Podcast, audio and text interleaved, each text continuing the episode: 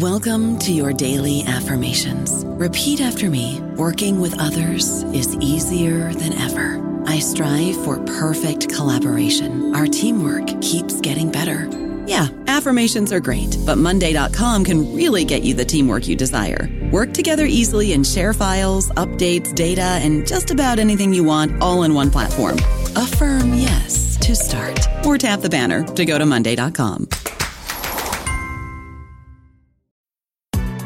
Sephora stores are everywhere you are. So just pop in when you need a brown lip to match your 90s playlist, a confidence boost before your interview, or a last minute gift for mom's birthday. There's always a Sephora near you. Just pop in. Use our store locator to find your local Sephora or Sephora at Kohl's.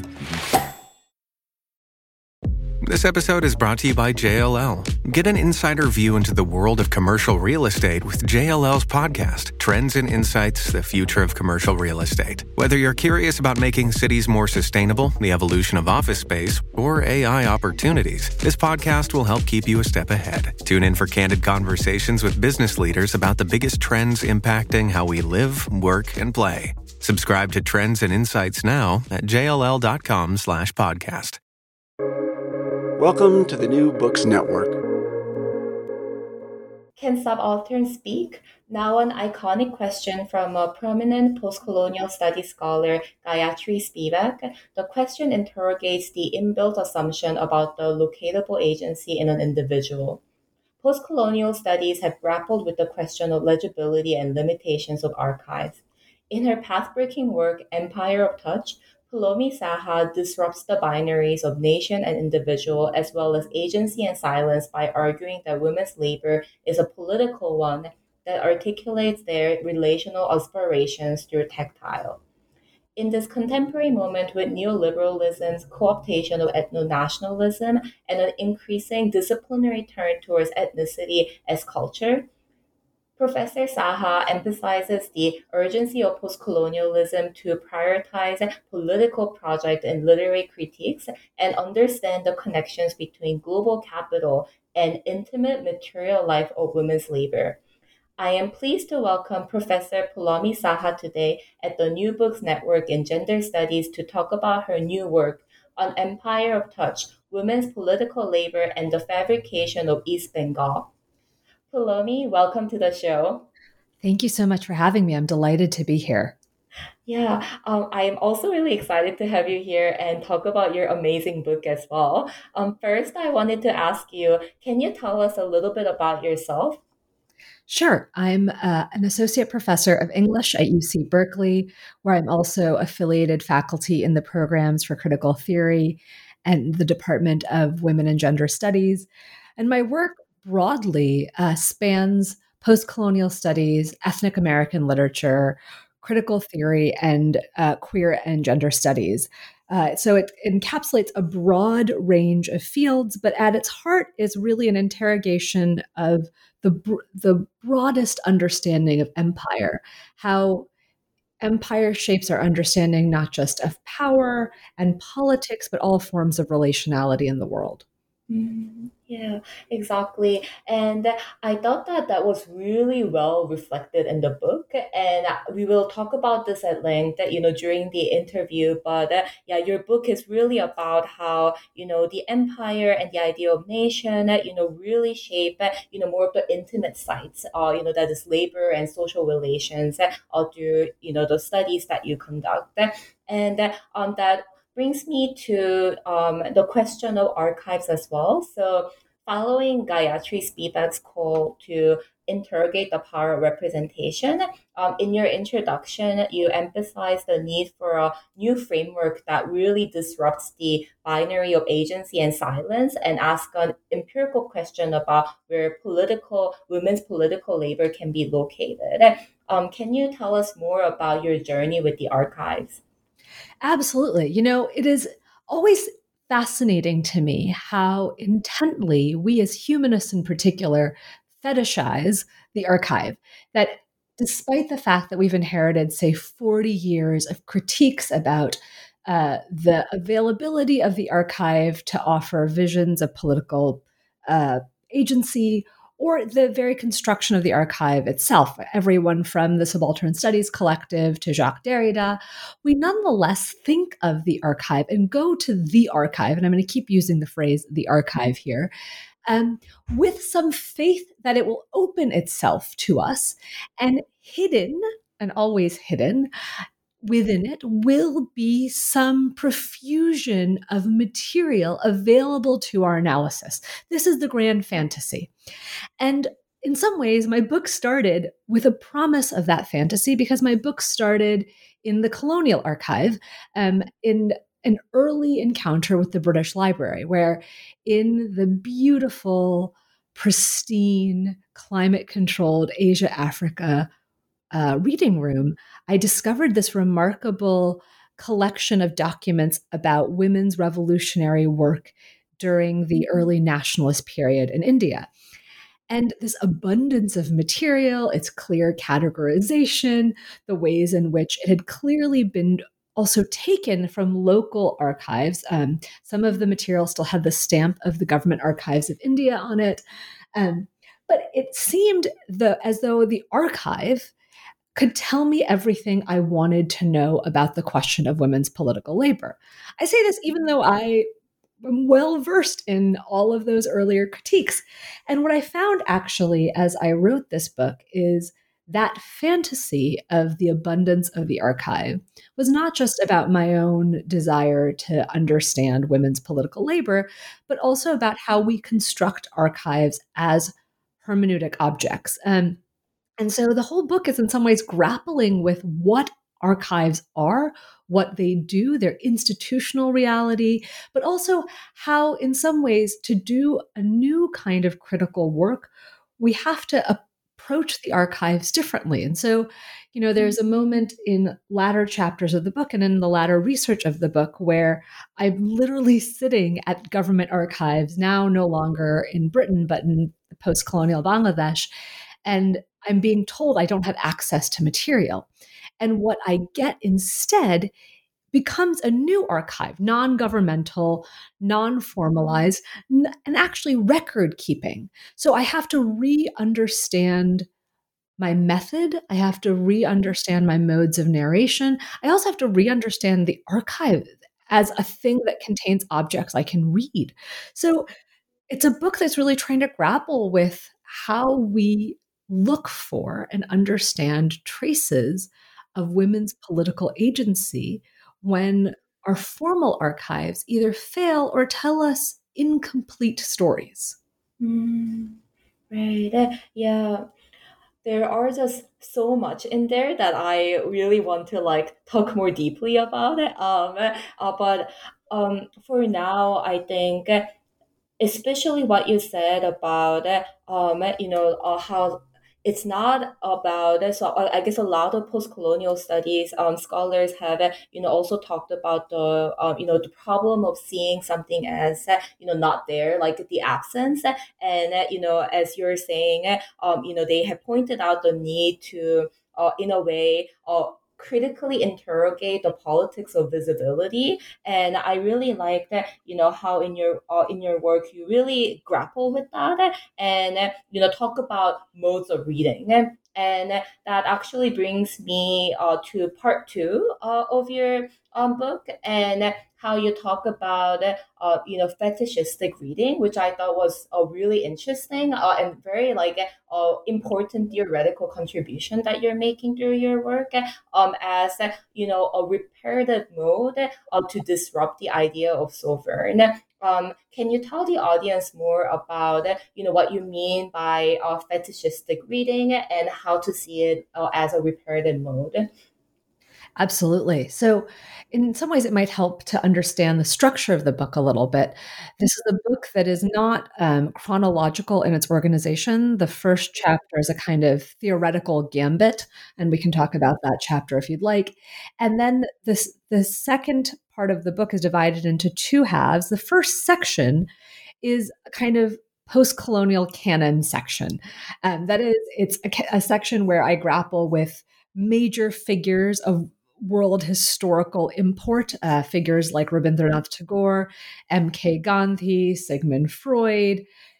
And I grapple with the major questions that seemed to present themselves during anti-colonial nationalism from the turn of the uh, turn of the 20th century to 1947 uh, and the partition of India.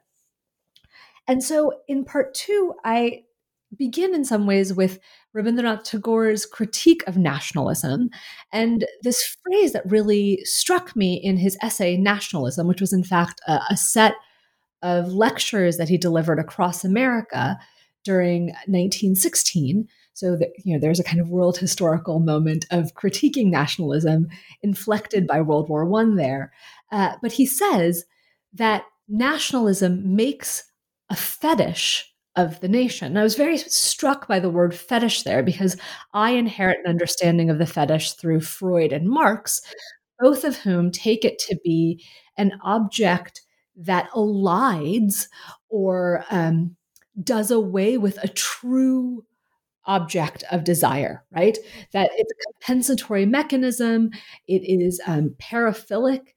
And what I found striking in Tagore's use is that he didn't seem to be citing Freud or Marx, but he was actually citing an earlier anthropological understanding of the fetish, which goes back to how uh, Europeans talked about West Africans as having fetish objects that were objects not that were false, but that seemed to have a value that did not translate across cultures, right? So, where Europeans believe that West Africans, instead of valuing gold, had made of these apparently mundane, um, sometimes mud, sometimes manufactured objects fetishes they still had to engage in transactional encounters with these fetish objects. So they thought they were winning. They thought they had, you know, traded uh, gold for a thing of no, or they had gotten gold for a thing of no value. But in fact,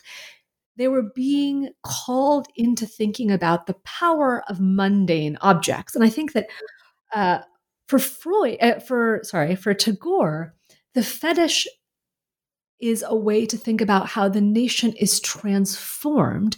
All the value that he sees in a nation, the feeling, the communitarianism, uh, the natural beauty, all of that is actually displaced for what he thinks of as a kind of machine. That the fetish of the nation is a machine, and we, national actors, become insensate we stop thinking and feeling. And so for Tagore, the fetish of nationalism works on us in bad ways, right? So here he shares a kind of suspicion of the fetish with Freud and Marx. But I began to think about how this is actually a very masculinist conception of the self and its uh, sovereignty the fantasy that we are ever fully in control, that we are ever not worked on by objects, mundane and spectacular, is clearly a lie. And I think that this is where feminist critique has a lot to tell us about how intensely we are co constituted by the world.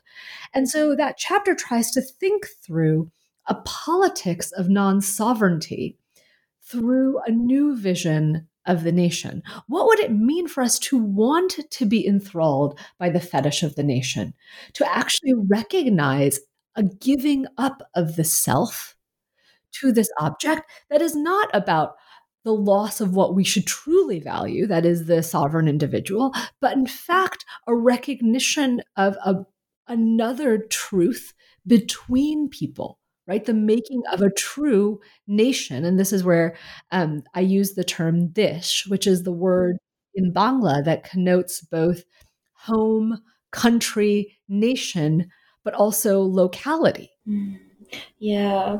Um, that was just really beautifully said. And uh, I thought that this was especially insightful um, in terms of how you are really uh, disrupting a very masculine, you know, like conception of self and in a way redefining and like challenging the meaning of sovereignty and like the place that it has in our society today. It's just so deeply embedded and it influences the way that, you know, we think about nation, self, and our relations, you know, with the world, uh, which I thought was just really, really insightful and how you bring a desh in here uh, to really emphasize how looking at, you know, women's uh, labor and, you know, really, uh, you know, thinking through the feminist critiques uh, bring, you know, the importance of locality and how uh, you, women's political labor in a way uh, really trouble, you know, this idea, the promise of you know like reproductive nationalism and the purity of the idea of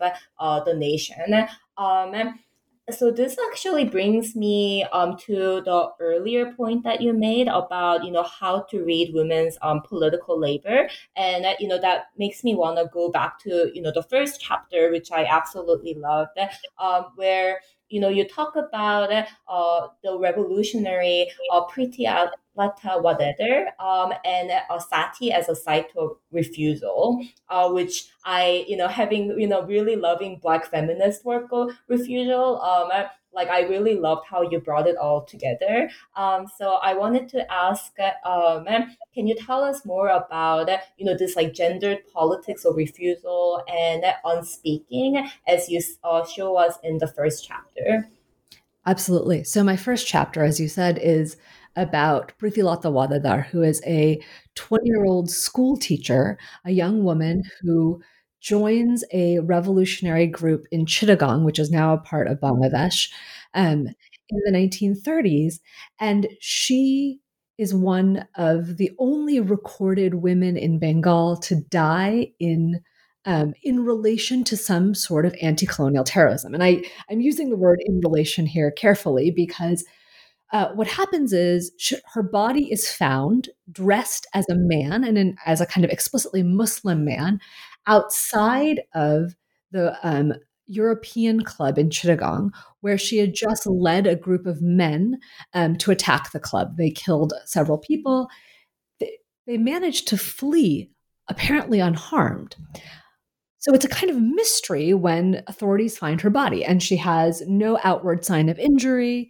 And so there's an autopsy that is done, both a literal autopsy, but a kind of um, hermeneutic autopsy that's done that tries to figure out who she is, why she died, and what her body is doing there.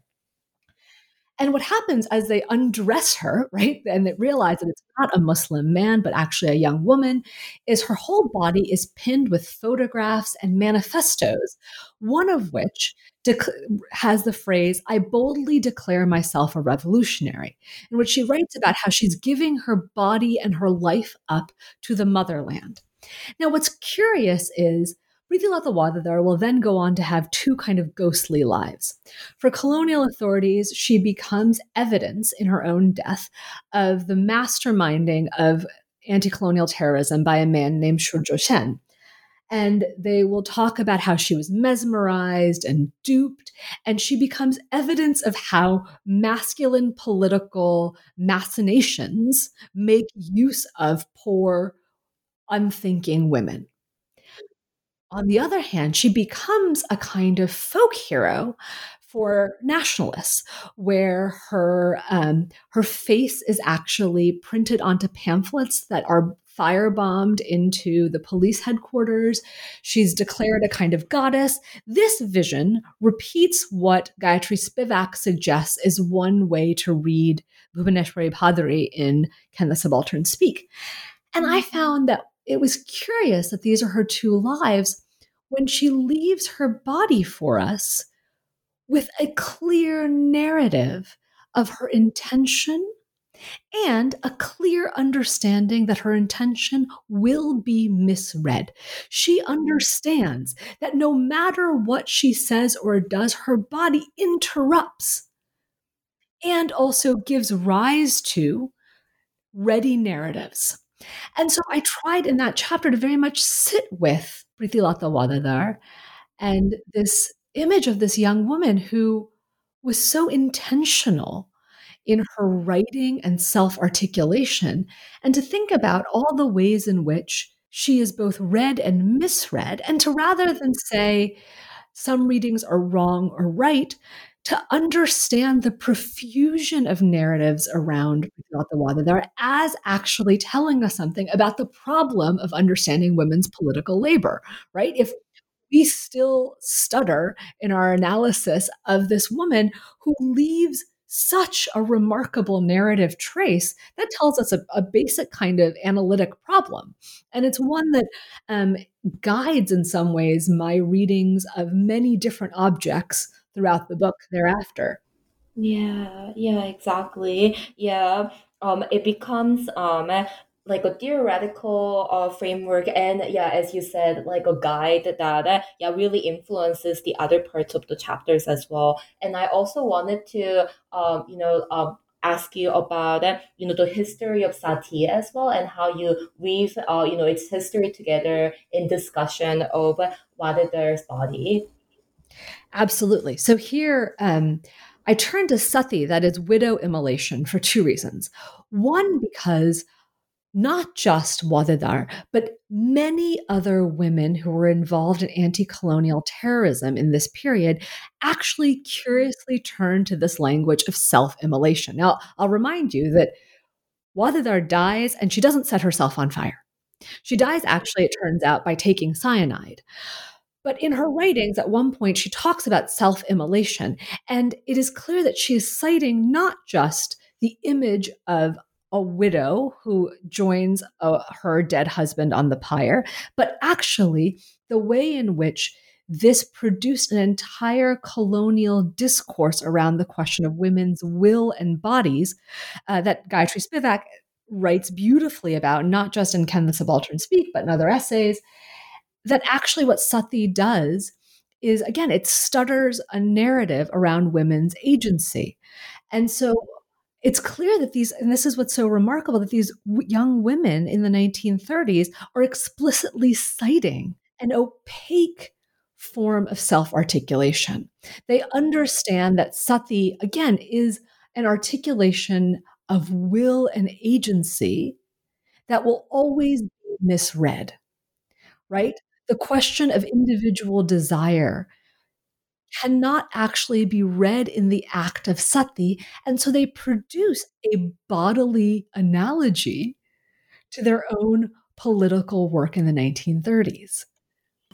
Yeah, exactly. And um, I love how you know it really you know I think that uh, everything in your book was you know, re- really beautifully weaved together and how you know this really connects to you know the idea of sovereignty as well and how when you read you know a women's uh, body and also their political labor um, it really challenges um, the you know very neoliberal idea of sovereignty that is uh, currently very present in this world and also the importance of object and fetish in um, in a way of suggesting a very different type of agency than you know like i you know i don't want to use the word agency because it is so loaded but then here you know it is um, agency that is almost in negation, which uh, you know you talk at length about when you talk about the politics of unspeaking. Um, and I wanted to connect it back to uh, chapter three, uh, where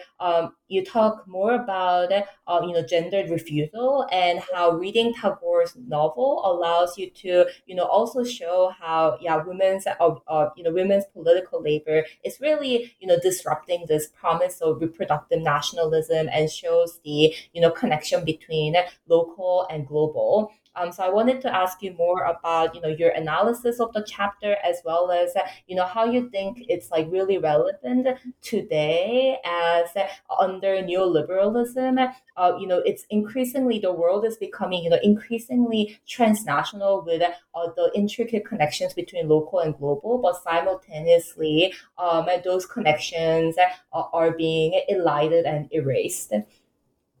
Absolutely. So, uh, the third chapter actually takes up Rabindranath Tagore's perhaps most famous novel, The Home in the World, in Bangla Ghore Baire. And um, on the one hand, this is a canonical novel uh, that is often read as, on the one hand, a critique of anti colonial nationalism and an espousal of a kind of cosmopolitan humanism. On the other hand, it's also read as a kind of indictment against women's excessive desires. And so um, I read the novel against the grain, you can say, um, because I'm interested in how there's been to my mind, a fundamental misreading of the object of desire at stake in the novel. So, in the novel, you have this young housewife, Bimala, who's never left um, the inner apartments of like the kind of women's space of this household. She is the wife of a educated, kind, clearly, clearly kind of ineffectual uh, landlord, Nikhil. And when his dearest friend, Sandeep, who is a kind of fiery nationalist leader, comes to stay with them, she's entranced by him. Now, common readings of the novel hold that she falls in love with him. And she you know there's a there's a whole narrative of her stealing um, to fund you know his his projects and the sense that he's manipulating her. And it, there's there's clearly erotics here but i actually think that her real object of desire is never quite sandeep and it's definitely never quite her husband. It's actually the idea of the motherland of bengal who she sees as a woman like herself this young woman who's never left a house. When she travels, she travels within a palanquin, right? So she's mm-hmm. fully enclosed all the time. Actually sees herself in a kind of radical relationality with the motherland. And it's not a metaphor for her, right? Where all of these men think about motherlands as metaphoric devices to help people feel something about an abstract idea that is the nation. For Bimala, she feels deeply in her body a relationship to a real object, the motherland. Um, and it is for this real object, a feminine object like her, that she'll do anything. And I think it, it forces us to rethink nationalism, how we understand national feeling, if we give up abstraction. And I mean, it's hard in this moment to not see how intensely that's getting played out in the world. I, you know, I've been thinking a lot, for example, about what's happening in Ukraine and how somewhere people are surprised at the force of feeling being expressed by Ukrainians. Um, I think, as you said, we are in this moment where, as the world has become more transnational, we th- seem to think that the power of the nation has given way and is less forceful on us. But it's clearly not the case. And maybe it's not the nation, right? Maybe the word here isn't nation, but let's return to an older term. Maybe it's about patriotism, that there is a kind of intimate object. We can call it country or desh or nation, but it evokes in us such a powerful feeling that is in fact affect in its truest sense, right? Not just a feeling, but a feeling that makes things in the world. And my book is very invested in the making of things in the world, whether it be the making of political action or the making of textiles. It is clear that lived feeling, felt embodied affect produces in the world things that we can and must read as political. Mm, yeah, yeah, exactly. And this um you raised some really important points and um i think this also you know brings us to the core you know like some of the core arguments of your book you know which is about you know the importance of you know the material labor and um you know the uh, the material object um in terms of carrying as you said really eloquently the uh, lived feelings um as well as embodied affect uh, that we can actually read uh, through um the object and i actually wanted to ask you because i was really happy by you know i was actually really happy to read your work because um, sometimes when i see you know the rising studies on object i am uh, you know, like sometimes disturbed by the lack of discussion on labor. And, you know, maybe it's because like my uh, scholarship had uh, been, you know, really focused on labor that this have been so glaring to me. But I just really love the fact that, you know, when you are talking about, you know, women's political labor and, um, you know, um, uh, the actual object that, you know, they are producing, you're actually thinking about the labor behind it and the feelings and the time and the articulations of their desire So I wanted to ask you, you know, like uh, I guess for you, you know, what do you think like inspired you to uh, work on this and like look into it more deeply?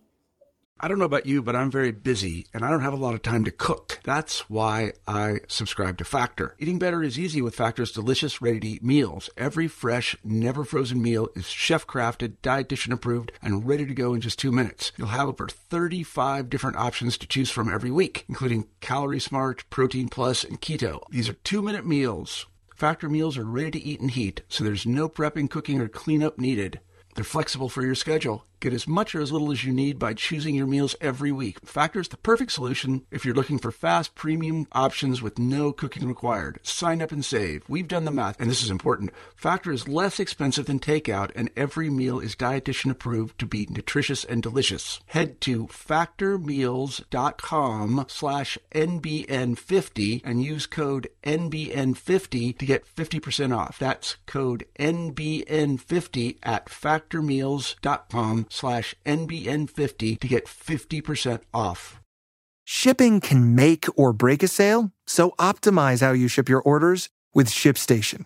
They make it easy to automate and manage orders no matter how big your business grows.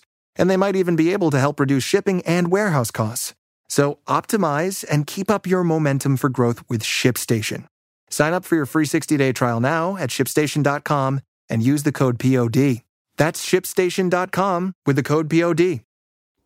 Well, in some ways, my turn to the material and to actual text style, that is material in that regard, um, comes out of the failure of the archive. So, all of those um, months where I was trying to get access to archival sites, I found myself enthralled in a different direction. So, um, Bengal and East Bengal is famous for being the site of the production of several kinds of cotton fabrics. Um, in the early colonial era and before that, in the Mughal era, you have the production and this hypervalorization of muslin, and particularly a local vision of muslin, which was seen as the best in the world from Dhaka, called Dhakai muslin. And this is a kind of, it's an utterly ethereal fabric that doesn't exist anymore. It's no longer made. And there's lots of reasons it's not no longer made that are deeply tied to environment and um, and and all sorts of things. But um, I found myself enthralled by the idea of this fabric that was so durable that um, you would have it for centuries but it was also so fine that they said that you could take nine yards of it and fold it into a matchbox. Um, so, muslin of this fineness was actually sent to Queen Victoria to be a part of her trousseau. And this is one of the most valued um, colonial objects. Then, thereafter, you have the rise, in some ways, in opposition to muslin, of khadi. This is the form of hand loom cotton popularized by Gandhi as part of his Satyagraha project, um, which again actively saw itself as the opposite of the artisanal muslin. Um, and Bengal is really essential to Gandhi's non cooperation movement for many reasons, not least of which as a site of cotton manufacture. And now, in its current day, um, Bangladesh is known for two kinds of fabric. On the one hand, mundane knit garments, which are called ready-made garments that you might know from H&M or Gap, sort of cheap cotton knit, um, which we devalue and we have a kind of embarrassed relationship to. And then fair trade cotton um, that circulates through places like 10,000 villages. So um, I became really interested in the textile life of East Bengal.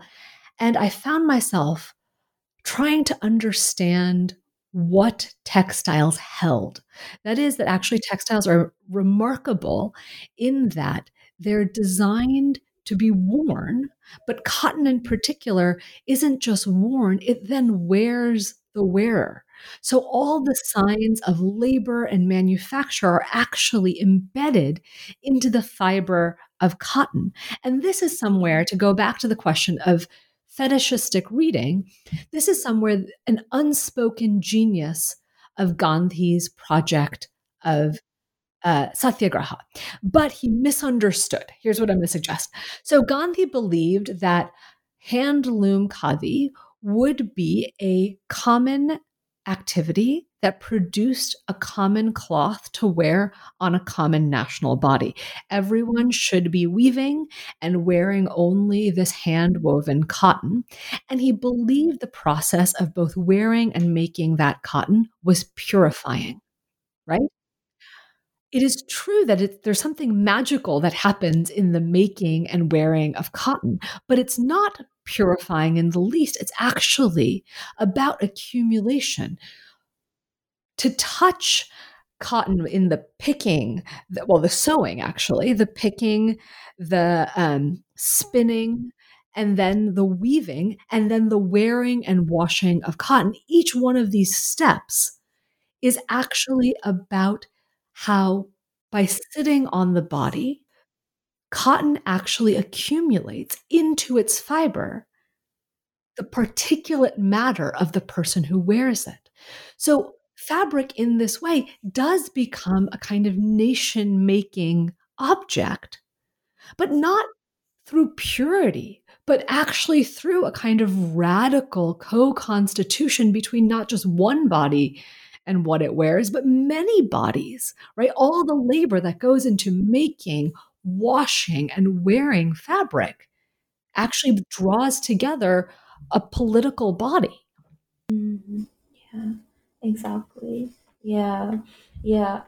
Um, that was just really uh, beautifully articulated and um, as I was reading your book, I was thinking a lot about, um, you know, East Asia and then, um, you know, my own research and how, you know, often uh, East Asian women, um, I mean, garment factories uh, were also, you know, some of the primary, you know, methods for development in South Korea during um, its industrialization.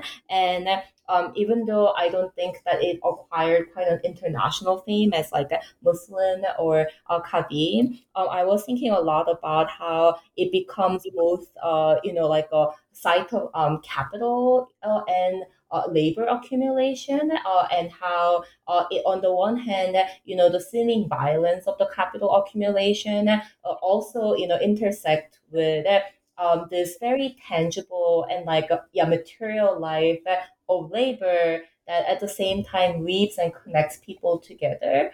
Um, so yeah, I thought it was a really beautiful um, you know beautiful in a way hermeneutic or the framework that you set for your book that is actually quite relevant uh, when um, you know I was thinking about my own research as well. Um, but um, this actually really nicely ties into you know the last part of your um, book um, and uh, especially you know the uh, last chapter you know chapter five uh, where you be, uh, talk about you know how women's labor became a site of development rhetoric and you know how that also connects to you know the colonial you know uh, rhetoric of uh, development as well and um, I wanted to ask you about yeah this chapter and uh, you know how you know the uh, both the past and the present you know weave together through this um, labor that uh, you describe as well as uh, you know how you discuss uh, you know thinking otherwise about freedom in this particular chapter.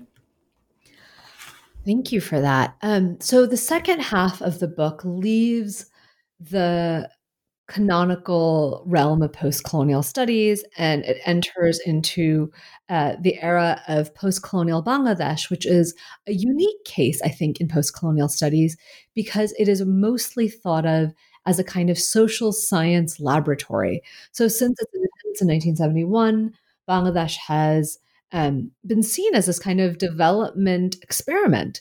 It's received $50 billion in aid from places like USAID and Danida.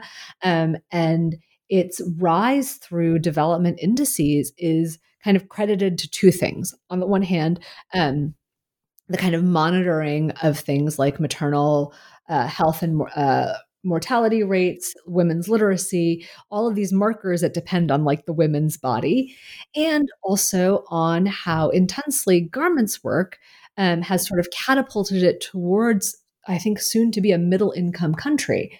Uh, and so the book, in some ways, tries to think one about the continuity between this new vision of East Bengal and the earlier version of East Bengal, and to think about what it is about women's labor that comes to be so narrativized and quantified in new ways. Um, and so my fourth chapter is about um, women who were raped during the war um, and how uh, how their experiences have been narrated and memorialized and not. Um, and my final chapter sort of returns to a long history of textiles to think about the, the connection between khadi, um, the rise of the Singer sewing machine as the first uh, real micro credit on the subcontinent, um, to garments work. And my argument there is actually quite simple. It is that contemporary garments work depends on the fundamental devaluing of the object. That is, garments work is profitable because t shirts are cheap. Why are t shirts cheap? Because the labor is cheap. Why is the labor cheap? It is cheap in some ways because of the word ready made. It suggests no human actually makes that object. So you don't have to think about compensating a human for the manufacture of that object. Um, and, you know, I spent six months in and out of garments factories learning about how uh, these garments are produced, learning to use machines. And I will tell you, as someone who's actually quite physical, and I like to think of myself as strong and able, I cannot tell you how exertive that labor is. There's nothing machinic about it. There are machines involved, of course, but there's nothing machinic about it. It is no less handmade than khadi was. It is a different form of making. And I began to realize that actually there is a kind of radical re-narrativization of objects of labor that has to disappear the making. And it's curious because that's exactly also what happened back in the 18th century with khadi. Khadi then, I mean, sorry, not khadi, in the 18th century with muslin. Muslin then, so handmade, right? Because there was, there was an industrial manufacture, was seen to be so ethereal and magical that it was impossible to imagine that a human had made it. So you have all these colonial books talking about how muslin must have been made by fairies. We have two ends of a spectrum disappearing the body of the laborer producing two very different textiles. Exactly. Yeah. I really um appreciated yeah your point about how you know there is no I guess like there is you know no less work in you know quote unquote ready made um, you know garments than a khadi that you know we have to in a way rethink um, you know labor and then the processes and how you know these objects are being created um, and as well as how you know in the both sides of the spectrum like for both like you know both um, I guess um, in a way even like valorizing um, you know, muslin and also uh, really casting out the ready-made work um, in both sense women's labor is being um, systematically um, erased. Like their labor and bodies are being systematically erased, which um, I thought was just really relevant, especially given uh, you know the culture that we have right now where you know the clothes are just being tossed away um, you know we live in a fast trend society uh, where you know it's seen as like uh, the clothes are seen as like so disposable, and you know as, the term ready-made uh, suggests, um, it does you know take away the connections that you know you're emphasizing throughout the book that we can actually see when we think about the history, um, and you know think about the clothes and uh, you know that we're uh, wearing. Um, so I really appreciated those points that you raised in your uh, fifth chapter. I, I wanted to go back to you know the chapter four um, in you know conjunction with archives um, because I thought it was really interesting how um, you discussed in the beginning that you know you are choosing to move away from the oral history of women who were in the war uh, and rehabilitated uh, unlike many of the scholars um, and I wanted to ask you, can you tell us more about, you know, why you made this decision and how that shaped the rest of your chapter? Sure. So my fourth chapter, um, which thinks about, well, I should say, it began with my attempt to find the archival records of women who were raped during the war in 1971 and the government compensation that was offered to them. Um, and it's true. There is actually a lot of really interesting, really excellent work on uh, through oral histories and ethnographies with these women because 1971 was so recently that um, really wonderful feminist um, work has come out of that. And I avoided it for two reasons. The first, and I, we should be very upfront about these things, is disciplinary training. I'm simply not trained to do ethnography. I wish I was, but I've have a degree in English. And as a literary scholar, I don't have the disciplinary training to ethically or rigorously do that work. And the other thing was that I found myself thinking about the power of a name. That, that, this is something I can do as a literary studies scholar. I can think about language, and that when that when these women were um, were sent to rehabilitation camps and offered compensation, they were given a name. That the Bangladesh government was very insistent on trying to recode the sexual violence I had experienced into war labor. So they gave them the name Birongona, which means heroine or wife of hero, as a way to suggest that having been raped during the war was a kind of warfare, like a kind of war labor.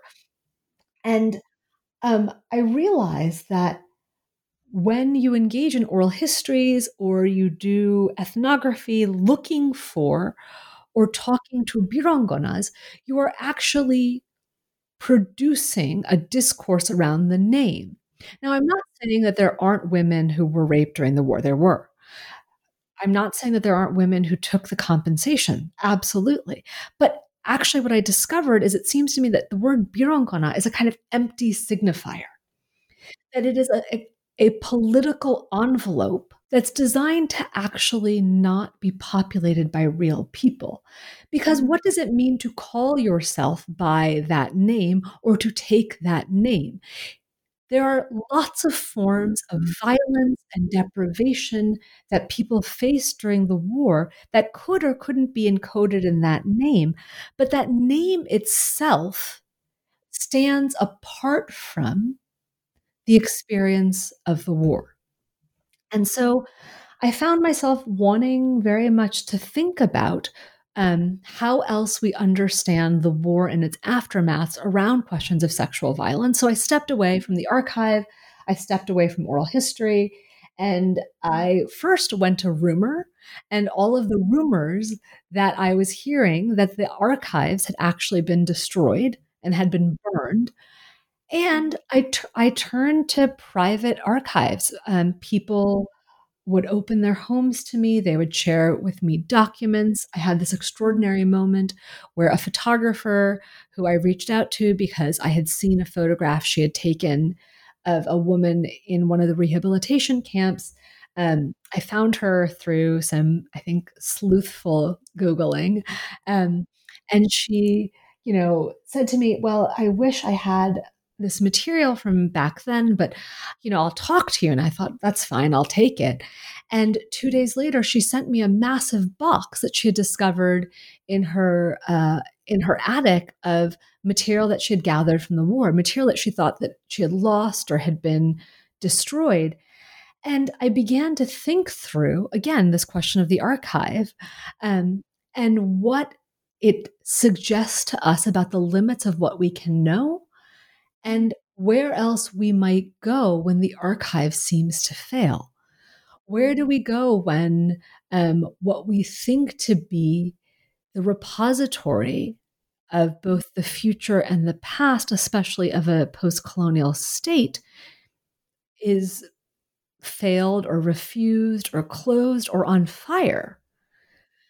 Um, and so this is the, you know, and I think that this is this returns in some ways to Pritilata Waddedar and the ways in which actually what you're faced with is a profusion of narrative.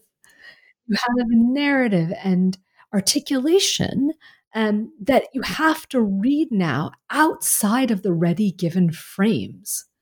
And that gives us new modes of analysis and new narratives. It also um, can be difficult. It can be really terrifying to realize yourself having to work way beyond what you expect to be um, your ambit. Yeah, yeah, exactly. Um, I found this uh, you know chapter to be really relevant as well because uh, in my uh, research as well um, there is a term for domestic servants that is highly stigmatized and um, you know scholars also talk about you know the absence of archives there because people don't really want to identify with the term. Um, so when i was reading your chapter and you know about the power of a name you know it just uh, really resonated with me because you know that is you know uh, some of the problems that the scholars have been um, encountering um, with you know how you know people identify you know that really vary. And in a way it is an empty signifier that had a very real tangible impact on their lives but you know can also limit the narrative that we see um, and thank you for bringing it like really nicely to the first chapter as well, which is you know, uh, which really sets a nice uh, theoretical framework about how rumors and like this profusion of narratives of like readings and like constant uh, misreadings um, in a way uh, then like ask us to ask a bigger question about what these narratives are doing and um and again about you know the question of you know then how do we read uh in in a way that you know goes beyond the framework really like thinking outside of the box. Um so uh, yeah thank you. That was just really beautiful. Um, and yeah i've taken up a lot of uh, you know your time. Um, and so i wanted to move on to the last um, you know question that we uh, traditionally ask at the new books network which is what is the next next project you're working on? Well i'm excited to share a little bit of it which is that i am currently working on a book called fascination um, which is a history of America's enthrallment by the idea of Indian spirituality and how often and why these groups and figures who cite Indian or Vedic origins get called cults. So it's a book about cults and trying to think through also what we as contemporary readers, listeners, and viewers faced with just a massive profusion of popular cultural material on cults go looking for when we go looking for cults. And um, it's a book very much about wanting to lose yourself. It's a book about um, the radical possibilities of mundane transcendence. Yeah.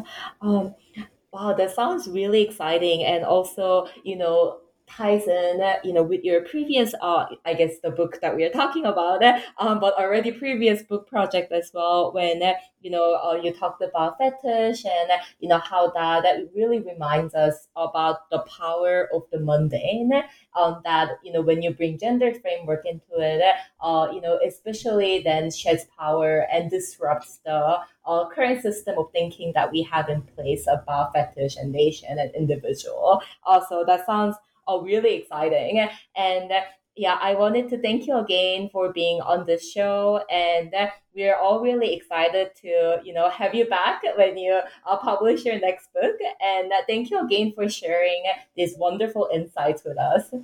Oh, it was my pleasure. Thank you so much for having me. Yeah, thank you so much.